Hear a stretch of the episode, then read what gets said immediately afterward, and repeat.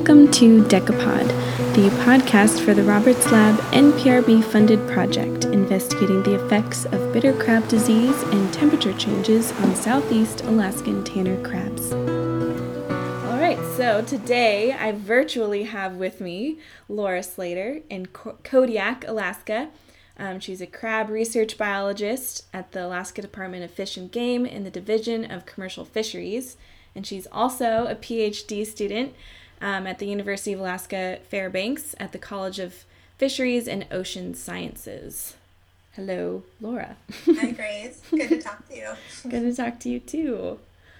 All right, so um, we can just kind of jump around wherever you want to start. I don't know if you want to start with anything, um, any intro about your job and how um, you came to the decision of also getting a PhD while having a job or? Yeah i can kind of start at the beginning. So i've been working at fish and game for the last 13 years and when i started i was fortunate to have the opportunity to build a long-term project with my colleagues. Uh, at the time that was doug pengilly and joel webb and so the three of us worked together to create a sampling program for both snow and tanner crabs in the eastern bering sea uh, we collected samples from the NOAA trawl survey that went out every summer, and we got samples from across the survey distribution of both crab stocks for 10 years. And so ever since then, we've been using different parts of that long term project. The data collection for that happened from 2007 through 2016. We've been using different portions of that to address specific questions. Um, and to evolve into side projects essentially. And this NPRB funded project used archived samples from that 10 year study, as well as collecting additional samples for another two years in 2017 and 2018 to answer some more questions about the mating dynamics of snow crab in the Bering Sea. So while we take measures of the stored sperm that the females hold after mating in their internal sperm storage organs, as spermatheca, we've been taking measures of those just as like the, the weight of the quantity and processing those for estimated sperm cell counts. We also wanted to look at the genetic side of that and so have some context of how many different males were contributing that material and how that varied across space and time and across female shell condition. Um, since snow crab have a terminal molt at maturity, their first mating season is also, you know, the, at, occurs when they molt to maturity, and after that point, they remain in the same shell until they die. And so hmm. there's we, we have some context of how long that they've been an adult crab and how many mating seasons that they've been around for in terms of participating or not. And so we use that as a context for kind of a opportunity essentially mm. for different males, um, different mating. So we use the archived samples from that 10 year study we had preserved in ethyl alcohol to have that kind of long term picture. And we used about a thousand samples of those wow. selected across the different areas and the different years. And then because we hadn't collected embryos, we also wanted to get an idea of the clutch paternity. And so, again, how many males are contributing to the sperm used to fertilize the embryos in the clutch. And the snow crab, at the size that they reach in the Bering Sea, they generally produce a clutch of about 35,000 to 45,000 embryos. And so we sampled within that clutch to try to test how many different male genotypes, you know, could be present. Mm-hmm. Um, so to get to that piece took the additional sampling, but it's been really interesting. It's been really great. This the use of the genetics tool has been really new for me. I didn't have background in that through my education, and so, working in collaboration with the Gene Conservation Lab, which is also a branch of the Division of Commercial Fisheries for Alaska Department of Fish and Game, has been really great. And they've been wonderful at being, you know, partners on the project and helping to make the decisions to get the best data Mm-hmm. um, and kind of the, the timeline to work that through. And I've learned a lot about every method, every technique has its um, benefits and drawbacks. And so it's Mhm. been nice too just to learn like what an amazing tool it is to have really empirical information on how many different individuals contribute to the embryos, contribute to the mating history and the sperm reserves, but also understanding like what some of the the artifacts of the genetics process are and some of the data quirks to overcome on the back end of cleaning up the data, making sense of the data, running it all through. So I've really enjoyed learning about it, and it's been really helpful to have such a strong team to help make those decisions as we kind of reach each uh, decision point through the process. So that's been good. Nice. That's cool. So, how long has this, um, or how long, when did you start your PhD program and how far into your career were you? I started my PhD program in the fall of 2015. At that point, we were still collecting data each year, Mhm. but I had a big enough group, a big enough team in the Kodiak office to continue to oversee the sample collection, the data processing sides of the project. And as that has fluctuated with time, we've also cut back on the getting of new data. We've kind of put a pause on getting more samples until we've had time to really make sense of the data set that we have. Mm-hmm. Uh, Joel Webb worked at Fish and Game for a number of years, for more than a decade. And while he worked at Fish and Game, he also completed his PhD. And he had many of the same team members on his committee as I have on my committee. And so he used a lot of the same data set from that long term study. And his focus was addressing and understanding the egg side of the equation, and so the fecundity information. And he was really successful at that. So I wanted to take that model that he set and learn our program Mm-hmm. and really focus more on my quantitative skills to be able to answer the same answer different questions that we have still on the same topic of reproductive potential mating dynamics but focusing on the sperm side of the equation. And so tying in that aspect of male availability especially because the commercial fishery is prosecuted on large male crab of the population and just tying that together to both to understand the fundamental population dynamics of the stock in the Bering Sea, comparing that to other stocks that have been studied in both Canada, so in the Northwest Atlantic Ocean, and also in Japan, um, in the Sea of Japan, essentially. Hmm. Doing some comparisons of what are the processes in the Bering Sea, what are we seeing in terms of measured sperm reserves, and then how do those relate to other areas, and how do that relate to sex ratios, which are ultimately related to male availability. And so it's nice that this is a very applied research Mm-hmm. addressing management needs and management questions. And it was really great to have that model that Joel went through and really used the team of his committee to help put these questions into context and develop the tool set to really make sense of, of the data itself. And so I've been following that same track. Um, it's been a semester in Juneau taking courses and learning R, which has been really useful. I've really enjoyed that as a platform. And so at this point, I've completed my coursework. The rest of my coursework I did through distance in Kodiak. Mm-hmm. I have my dissertation proposal is all approved and finalized, which is and I completed my comprehensive exam this last year. So at this point, I'm a candidate for the PhD, and I have what's left is the writing of the three chapters and the defense. So I have that kind of broken out over the next two years to look at graduating in spring of 2022. Wow. Oh my goodness. That's exciting. yeah, it is. It is. And it's great to see it get to this point. So, this NPRB project, uh, the genetics of the mating dynamics, is one chapter of that PhD. And it's been really great to, again, have that group and have the, the uh, structure that NPRB puts into place to really help that keep on track and mm-hmm. have the timelines there has been really helpful as well.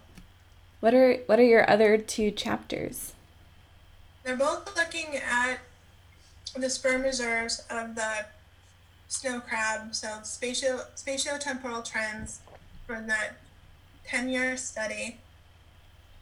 Uh, the first chapter is focused on just understanding foundational relationships, and so how does measured weight of the spermathecal load compare to the sperm cell count, um, looking at that relationship, looking at how, what some of the factors are that are kind of ancillary data in the picture. And so we look at presence of fresh ejaculate, and so evidence of recent mating, and how does that compare to the overall load.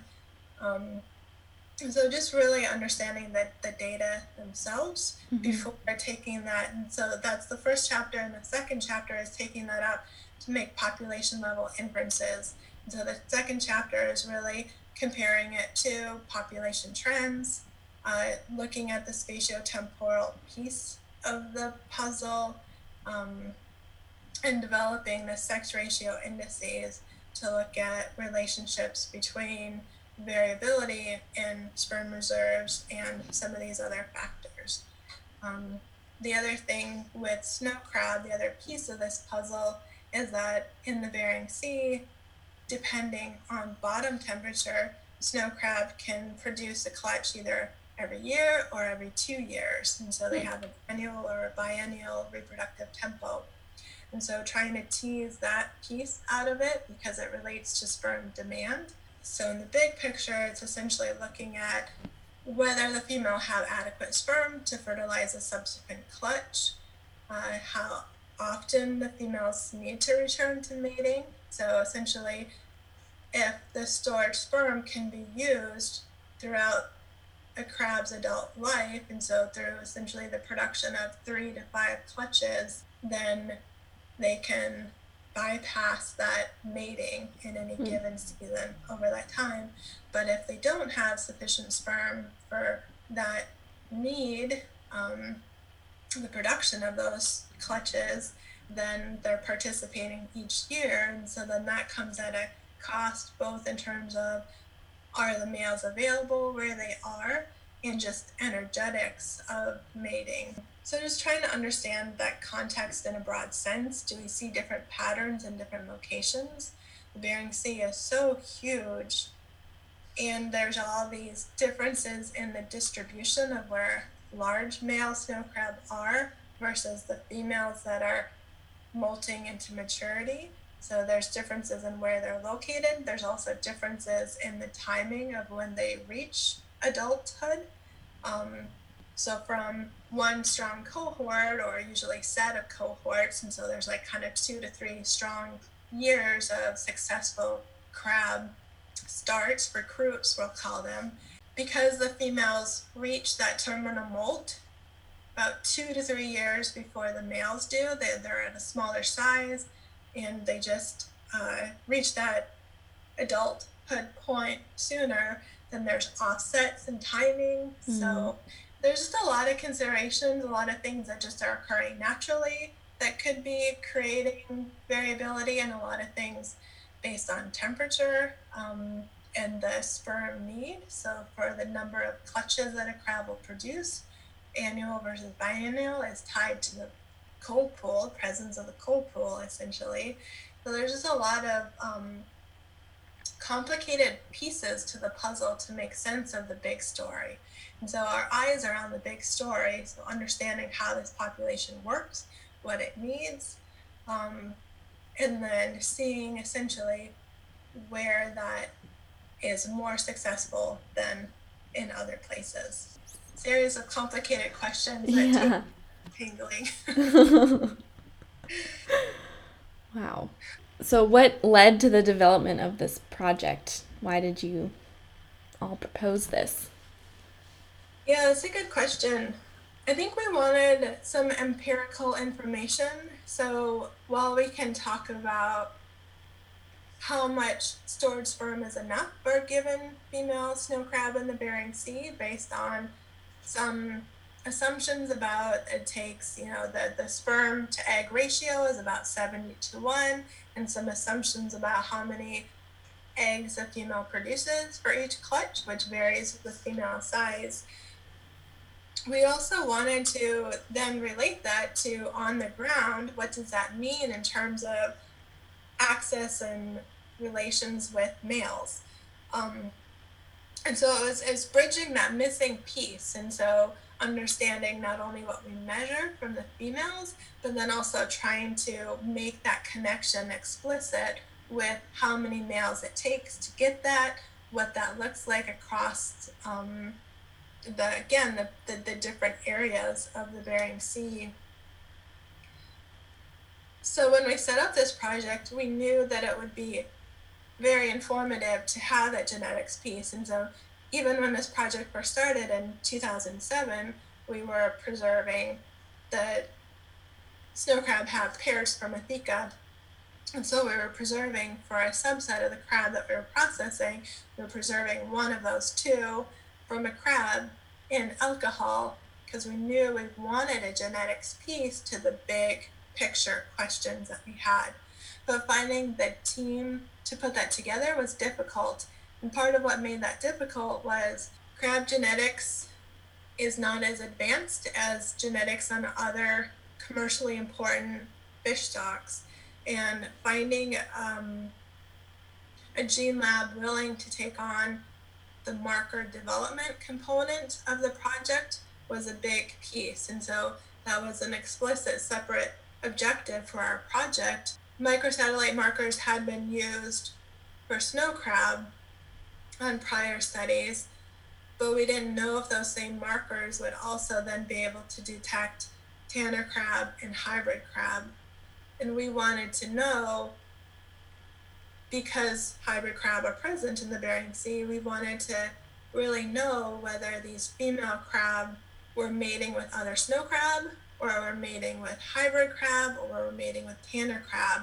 And so we really needed that species identification part of the puzzle. Eventually, we got there using the SNP markers, which were successful at distinguishing those levels, the combination of one nuclear SNP and one mitochondrial SNP. But putting those pieces in place and understanding how to get the species level information and the individual kind of how many unique contributors are coming into the mix piece of the puzzle um, that took a lot of time and a lot of development. And so it took a group who was really had the ability to be a part of that stage of the process. Um, and again, since that wasn't inherent in my background and my expertise and skill set, it really needed the Gene Lab people who have been so instrumental in making this successful to really jump in as a partner on the project and not just to process samples. Um, and so lining that up took years. and so once that piece was in place, then it was just a matter of pulling together the proposal and um, pushing, putting it in. Um, which, yeah, and ever since then, it's it's gone really good. Um, so your projects are focusing on snow crab, but you just mm-hmm. mentioned hybrids and also tanner crabs. So what can you explain what the hybrids are and um, what you know about that and yeah yeah so the bering sea is an anomaly in some sense in that it's the one place that we know of where both snow and tanner crab which are closely related species overlap in their distribution because they are so closely related so they're both within the genus Chionoecetes and so we have opilio for snow crab and Bairdi for tanner crab because they are so closely related they are able to successfully hybridize, and their offspring also appear to be reproductively viable. And so the hybrid crab are also able to um, participate in mating, produce embryos, and even have fertilized embryos. Um, they definitely have higher variability in mating success, and so their reproductive output is lower on the whole. And this is what I've observed during the tenure of bringing back these samples and looking at them in the lab. Um, but there's, you know, the assumption that there's presence of F2 generations um, in the Bering Sea. And so generations of hybrids um, that resulted from that are offspring of a hybrid. So because we knew the hybrids are present and because there are definitely management implications of hybrids in the Bering Sea, we wanted some evidence or context of how frequently this may be occurring when looking at the big picture of the mating dynamics. And so that was definitely a piece that we didn't want to leave not addressed through this project. It's been an interesting one, so I'll kind of talk through the results, the findings of our project a little bit. Uh, one of our objectives was looking at the parentage, and so which species created the hybrid crab that we tested. So we had DNA, we had tissue samples from about 300 female hybrid crab from our long term study. And we ran those in terms of the nuclear DNA to essentially confirm that they were hybrid crab, and then the mitochondrial DNA to look at the maternal lineage. So we aren't saying for the exact hybrid crab that we sampled that the mom of that crab was either a snow crab or a tanner crab, but that the cross that happened at whatever generation first created the cross, that that mating occurred between either a female snow crab or a female tanner crab. And so we're kind of careful to, to, to recognize that that's a lineage statement. So what we found that it was pretty equal. So in our results, approximately half of the crab had a, fe- a snow crab maternal lineage and about half had a tanner crab maternal lineage. And we were really surprised by that because the previous study, using about 50 snow crab, and their samples were male, I'm sorry, they used 50 male hybrid crab. Um, in those samples, they were predominantly the result of a snow crab female and a tanner crab male. And because of the sexual size dimorphism between male and female crab for both snow crab and tanner crab, where the male is always larger, we thought that direction of mating made sense so that logically with the larger tanner crab and the smaller snow crab. So it was surprising to us. It was very interesting to us that this kind of went against a convention that was um, assumed and, and pretty broadly assumed to be the mechanism for how hybrid crab were coming into the Bering Sea, um, occurring within the Bering Sea. Uh, so it was very nice finding. Um, and we looked at that a little bit further. We, we just looked broadly at the locations of where our female hybrid crab came from. And it was interesting in that effect too, because in general, where we saw the snow crab maternal lineage was in those areas where female mature snow crab were more common than female mature tanner crab and then vice versa. And so there was definitely a, space, a spatial piece to this story, but it was also a good recognition to understand that available mates can, for a tanner crab, include either tanner crab or snow crab, and available mates for snow crab can include either snow or tanner crab.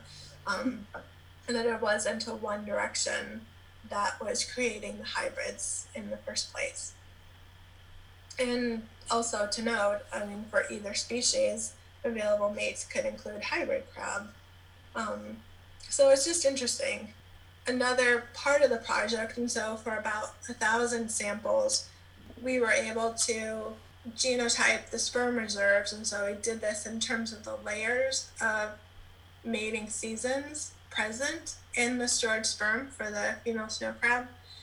In addition to looking at the microsatellites to, to estimate a minimum number of mates present based on the genotypes, we also looked at the SNPs for those sperm layers and detected non snow crab contributors to the stored mating history at very, very low um, occurrence. And so, even though hybridization is occurring, the results from from our samples, and again, this is kind of across time and space, was that that contributed less than less than a percent of the total mates that we detected. So uh, it isn't happening with frequency, which is also good to know. it mm-hmm. kind of gives a little bit more of um, comfort, I guess, in the knowledge of how the population is sustaining itself. And you would assume that a female crab would select from her own species more than from another species when that option was available. And so overall, it's an indicator of the successful population and availability of mates, um, which is good. I can talk through some of the other take home messages from the project. Um, yeah. We are still in the process of making sense of the data and putting together our final conclusions for the project. We're developing the final report and finalizing our data sets. Um, the whole process is a lot of kind of small points to plug into place. And at this point, some of our generalizations for our main project objectives. So for the mating history piece, just looking at the sperm present and the sperm reserves, we see that overall there's evidence of anywhere from zero to four mates within the spermatheca, and that's a minimum number because we make assumptions that males can contribute two alleles at each marker, although we know that some individuals, males and females, are homozygous and contributing just one allele. And so our estimates of the number of mates is conservative in the sense that it could be higher than our estimate is providing. When looking at that piece, we had data across three different markers, and so we could look for consistency in the number of mates estimated at those markers. And we also accounted for the female DNA. And so we found a lot of contamination between the female alleles also being present in the pooled stored sperm allele hmm. um, combinations or mixes. And so that made sense to us in the sense because what's stored in the spermatheca, uh, there's also secretions that the female provides to maintain that stored sperm. And even in the process of removing the storage sperm, there's definitely some scraping of the epithelial of the spermatheca organ. And so it wasn't surprising to us, and prior studies had also removed the contribution of the female. And so we made sure that that was done.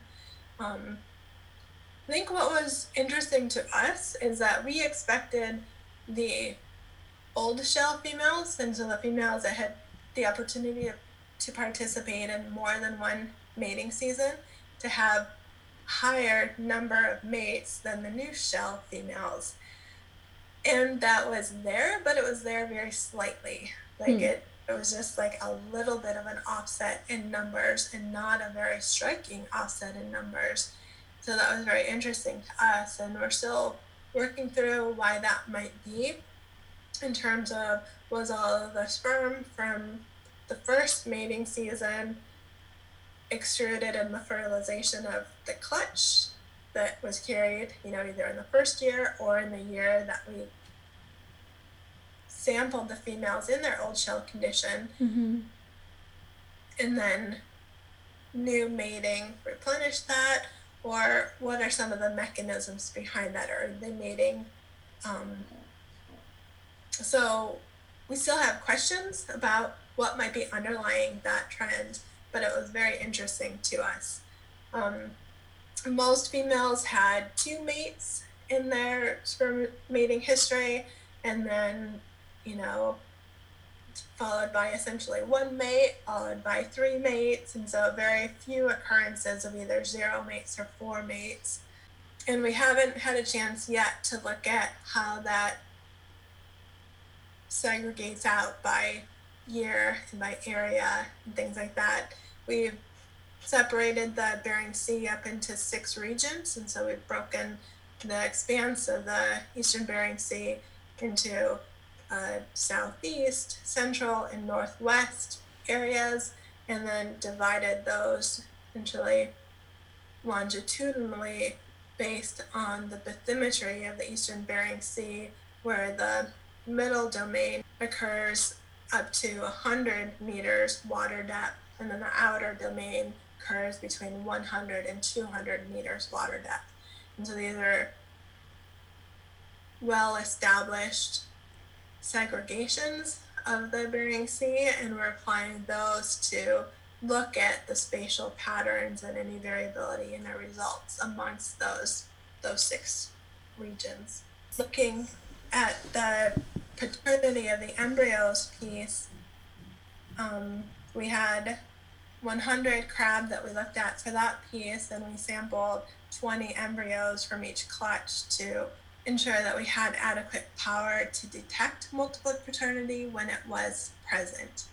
Uh, we found that in general, single paternity occurred, and there was very little occurrence of multiple paternity, but multiple paternity was slightly occurred slightly more often for the old shell females than for the new shell females. One of the analysis quirks that we're working through on the paternity piece is that we process samples, we process embryos individually. So we have individual level genotypes for each embryo. When we've compared our results and our approach for processing the data to other studies, the other studies that we've been able to find have pooled the DNA for the embryos from a clutch. And so, in this adding of unique alleles exercise, it makes a difference whether you take all the possible alleles from a clutch and subtract out the two known female alleles as contributing, or if you take at the individual level and account for a maternal allele as one of the two and assign the remaining allele to the male, even when it overlaps with what the maternal allele is. And so we have very slightly different results um, in the multiple paternity piece based on which approach we use to estimate uh, minimum sires to the clutch. So we're also working on deciding which of those is more valid, essentially based on the combination of the three markers um, and some of the known artifacts with the DNA amplification process and uh, recognizing that our embryos, we didn't, even though we knew the clutch as a whole had progressed to an eyed embryo stage, in the selected embryos, we didn't do that under a microscope, and so we didn't confirm that our selected embryos were fertilized. Um, so there could certainly be some sources where if we took it on the individual embryo basis, where those are a match with the mom, but aren't indicating a, a, an, another male contributor for the genotype. So it's interesting. There's a lot of little things to work through and make decisions on and inform what our conclusions are. Essentially, there were there were learning steps along the way. Everything from the selection of the microsatellite markers, the selection of the SNP markers, some of those early validation steps. We actually ran five markers, but there's a lot of variability in two of those markers that we didn't believe were real. And mm. so hmm. we ended up, for the analysis, dropping two out of the five that we ran. And we did this very interesting side test, and this was something that Zach ran with. We weren't sure if we were going to run pooled embryo samples like other projects had done before us, or if we were going to run them at the individual level. And there were trade offs between those two approaches. So if you run them as pooled embryos, you could detect you know, the heaviest, the quantitatively more numerous alleles um, just through the amplification process and drop out in these kind of null, null allele artifact avenue drop out alleles that are underrepresented or for whatever reason don't um, work as well. So we thought we would get better information and also the reading process of the gene lab it's so strongly tied to salmon DNA. It's a lot of what gets run in Alaska is salmon DNA. And their whole process and database and structure was set up for two alleles per mm. sample, per marker. And so this project was very difficult in that our sperm layers were mostly contaminated. And it was a lot easier because we essentially ran 2,000 embryos, so 20 embryos over 100 different individual female crab. It was a lot of samples, and the extra time and effort it would take to determine whether allele was present or stutter or not in that trade-off, we decided to run the embryos as individual just in the time savings it would take to limit the results to two alleles per sample per marker. And so in that process, Zach had ran for the same female embryos individually and pooled and got some understanding of how our markers and our allele frequencies and kind of our results specific to our crab samples we're performing and help to inform that. So I would say, if anything, we had additional work than posed just to help us make decisions on how to tackle what we wanted to get done. Um, but all of that was very informative, and it's a lot of things that are new, at least in what's available in the published literature. Um, and so I'm very grateful at all that extra time and effort that people in our group put in to make it successful. Um, because it's been a lot more than I expected, more than I expected. And that's part of the process. You don't understand what some of the roadblocks are going to be until you are underway. But it's been really successful, and I'm really grateful that we were able to have the results and kind of work through some of those decision points uh, to really get to our endpoint. The other point that we hadn't considered up front was if we sampled embryos from our crab early on through the embryo development stage, then the interference with the yolk and the dominance of the female DNA like the detection of the male input to the embryo and the embryo is only 10% of the entire egg is difficult. So we hadn't planned on holding females, so we have the opportunity to collect female crab in the summer months. And so in June and July, shortly after, they've extruded a new clutch. So we ended up having to hold those in the lab for months until those embryos were far enough in development to get that DNA signature from the embryo itself and not the, the yolk and the female contribution to the egg. Um, so definitely a learning process for what works. Um, mm-hmm.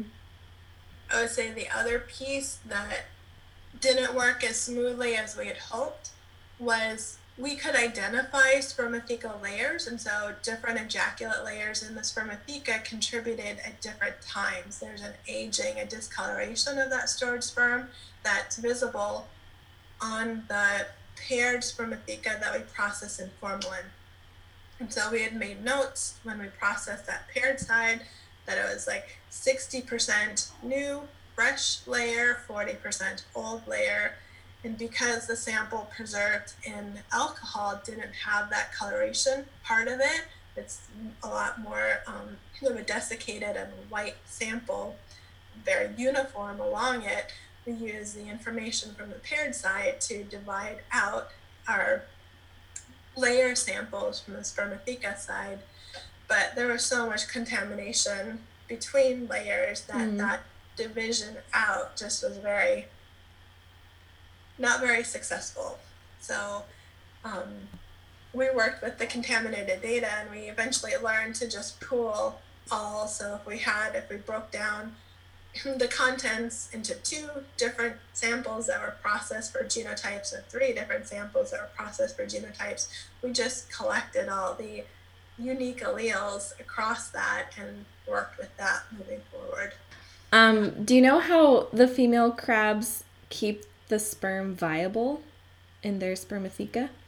I think that there's a combination of factors, and so the male, when he transfers the ejaculate, it isn't just sperm sperm cells and the sperm cells are packaged into spermatophores and so mm. bundled with sperm cells so it isn't just the spermatophores that are transferred there's a lot of seminal fluid um, and work that has been done with snow crab in canada so again that northwest atlantic ocean they have found that female crab mated in the lab with either adolescent males, which have not terminally molted into adulthood but are still capable of mating, provided less seminal fluid than the females that mated with adult males. And so the adult male contributors had more mass for a given estimated sperm cell than the adolescent males did. And so they were transferring more maybe material that could help sustain the sperm mm-hmm. over a longer storage period. And so nutritive material or whatever was necessary to keep it viable over time. And there's also supposition. And a lot of the work that I read comes um, from Bernard Sainte-Marie. He works for DFO, Department of Fisheries and Oceans in Canada. Uh, he has done a lot of work on snow crab in his career, and he's really set a lot of our understanding of the snow crab mating system. So it's been really helpful to have his body of work to reference and to help form some of our hypotheses as to how the Bering Sea population is functioning and, and the questions in terms of making sense of the data that we have. And so there's also assumptions that the female does have secretions within that come through that epithelial tissue or the epithelial layer in the spermatheca and so maybe she's also contributing to some long-term storage plan for those sperm a lot of this information is conjecture. Uh, not a lot of it has been studied in great detail. I wouldn't say conjecture. I mean, a lot of it comes is borrowed from what we know from other crab species, from other systems, other animal systems, um, and there's assumptions that the same processes hold for Chionoecetes, even without direct um, investigation of the snow crab itself. But that's my understanding of it. And it's also unknown how long that sperm does last. AJ Paul has done studies on tanner crab here in Alaska. He was based out of Seward, I believe, um, several decades ago. He did a lot of mating studies there and holding, so some understanding of how long the sperm remained viable. We, we know that some of it is lost, like not everything is probably as potent and as active as it is in the year that it was transferred to the female, um, but that it is even still works after a year. Um, at least that piece has been shown through mating studies. How much longer after that isn't isn't known. I think that's the other piece that I would mention though. Bernard Sainte-Marie and his various collaborators have looked at this genetics of mating for snow crab in the Canadian populations, um, usually in the Gulf of St. Lawrence. And so it was really great, again, to have their model of how they set up their questions and their study and what their results were in order to compare those with ours.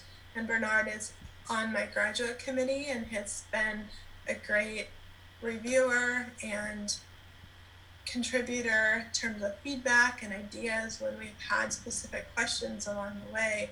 But just having that resource, even though he's not a team member on the funded project, he's been really helpful. His expertise has guided us along the way, which is really helpful. Yeah, I think one thing I want to not forget is to really thank my funders for making this project possible. Mm-hmm. North Pacific Research Board um, has been really great to work with, and we've also been funded through Fish and Game through grants that we have, including a federal grant Bering Sea crab research um, and test fishery money for red king crab. And I'm sure that Gene Lab has utilized different fish and game funding sources too, because we've spent more time on this project than we had budgeted for through the NPRB funding itself. And so we've been really fortunate in having a number of different funding entities to allow us to spend the time that it took to do this project really well. It's been a good project. It's been a very interesting project. I've enjoyed learning what I have. I've enjoyed getting the results and the answers to some of the questions that have been in my mind for several years. Um, it's been very satisfying. And as you said, with the collaborative process, that has also been very enjoyable. I've worked well with everyone on our team, and I've really appreciated what their skill sets are, what their individual expertise is, and the collaboration of how we've used all of our different strengths um, has been really fun to see um, in action. That's been really satisfying too. Uh, before we say goodbye, I want to make sure that all of my co authors on the project um, are acknowledged because without all of the work and dedication that they gave to this project, it wouldn't be successful. So there's myself and William Gaeuman and Tyler Jackson here in the Kodiak Fish and Game office. And then at the Fish and Game Gene Conservation Lab in Anchorage, there's Wei Cheng, Chris Habicht, Zach Grauvogel, um, and at UAF, uh, who is also my graduate advisor, there's Gordon Kruse. And on my graduate committee is Doug Pengilly, who also retired from Fish and Game several years ago. There's been several other collaborators involved to make the project a success over time, and we just really appreciate everyone who's worked on this project. Um, I also want to thank you, Grace, for the opportunity to talk about this and to really just have a chance to get to know you, to learn about your project, um, and to, again, share what we encountered as we worked through our project. So thank you very much for this chance to talk and to share. Yeah, thank you for coming on to the podcast.